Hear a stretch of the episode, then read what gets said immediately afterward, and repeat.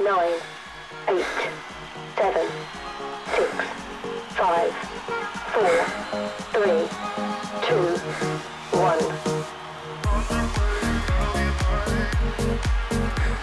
Hello, friends. My name is Connor McManus, and you are listening to the Collective Fitness Podcast. Now, happy Friday.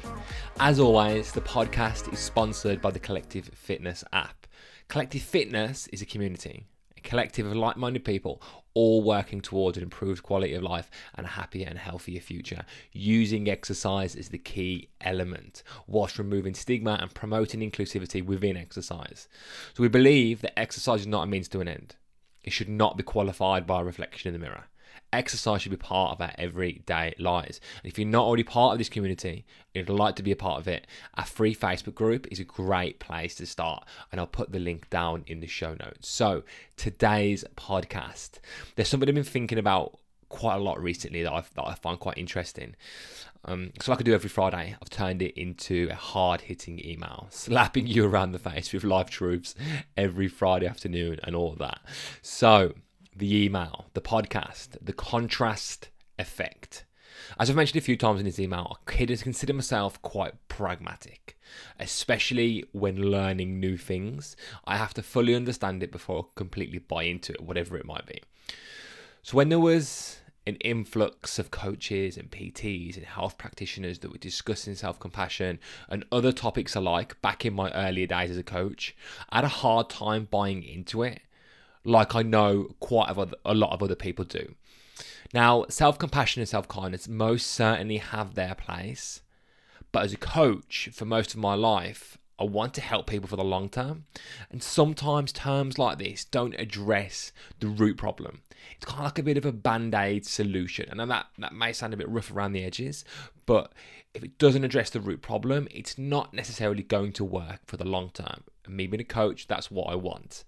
But that said, then came along the contrast effect and it broadened my understanding of this topic. And then my pragmatic brain was satisfied and so let me explain the story and explain what this is. So, there were two brothers. Sid and Harry owned a tailor's in the 1930s. Sid worked out the back and Harry dealt with the customers at the front. When Harry could see a customer was enjoying his suit, he would shout out the back to Sid and say, How much for this one? And Sid would shout back, $45, which was a massively inflated price for those days. Harry would then pretend to be hard of hearing, knowing full well the customer heard it. Didn't hear you, mate. How much? And then Sid would reply, $45.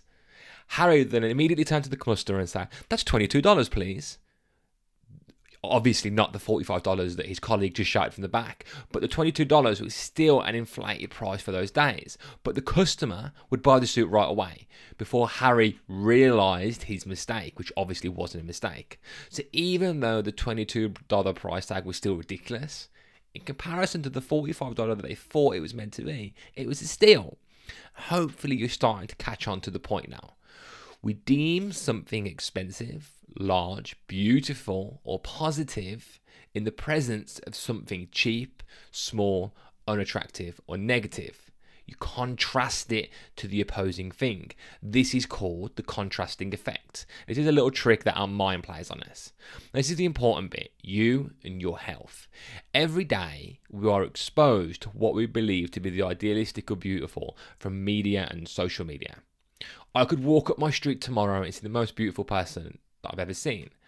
But they would pale in comparison to the most beautiful person I could go and find on my Instagram feed.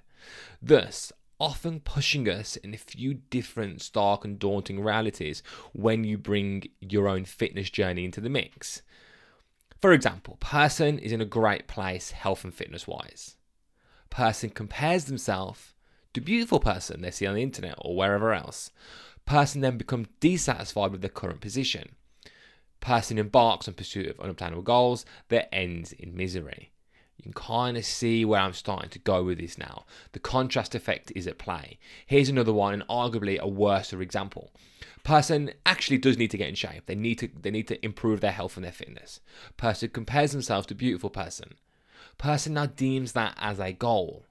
Person then realise that this is completely unrealistic for them and that journey is too long for them, is unobtainable. So then person never starts in the first place and does not reap the benefits they would have if they'd have started in the first place.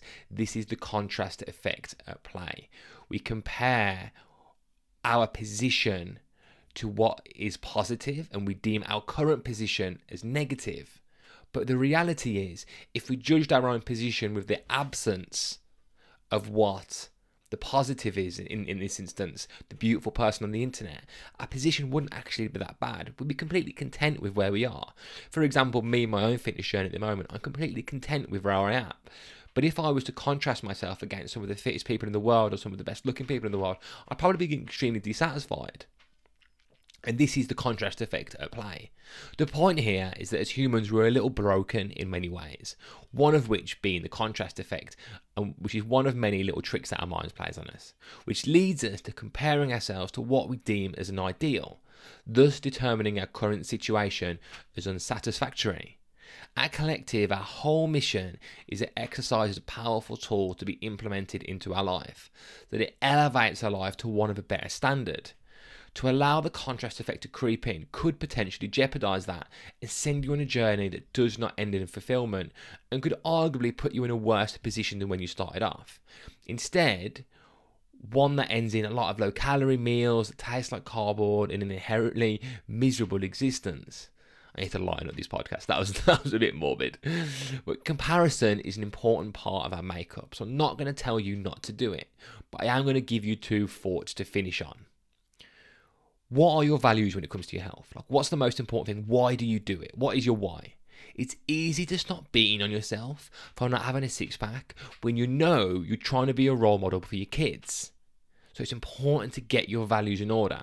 That was obviously just an example. Your values may be different to your kids or whatever it might be.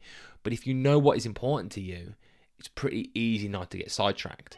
Finally, don't compare yourself over the internet even iPhone cameras smooth your skin now, and there's there's droves of different filters, and it's a recipe for disaster. That said, if your real life friends are all supermodels, I apologize in advance. So, yes, back to what I was saying at the start of this podcast, you do need self compassion, and yes, you need self kindness to protect, protect against these little menaces like the contrast effect. We're just starting our nutrition video series in the hub with Jane O'Toole over the next seven, eight weeks. Little bite sized videos that are helping you with your nutritional journey. That's starting over in the hub and it's in the Facebook group. If you want to watch it in the hub or if you want to watch it in the Facebook group, I'll put the corresponding links down below. I hope you've enjoyed this podcast. Have an amazing day. I'll see you next time.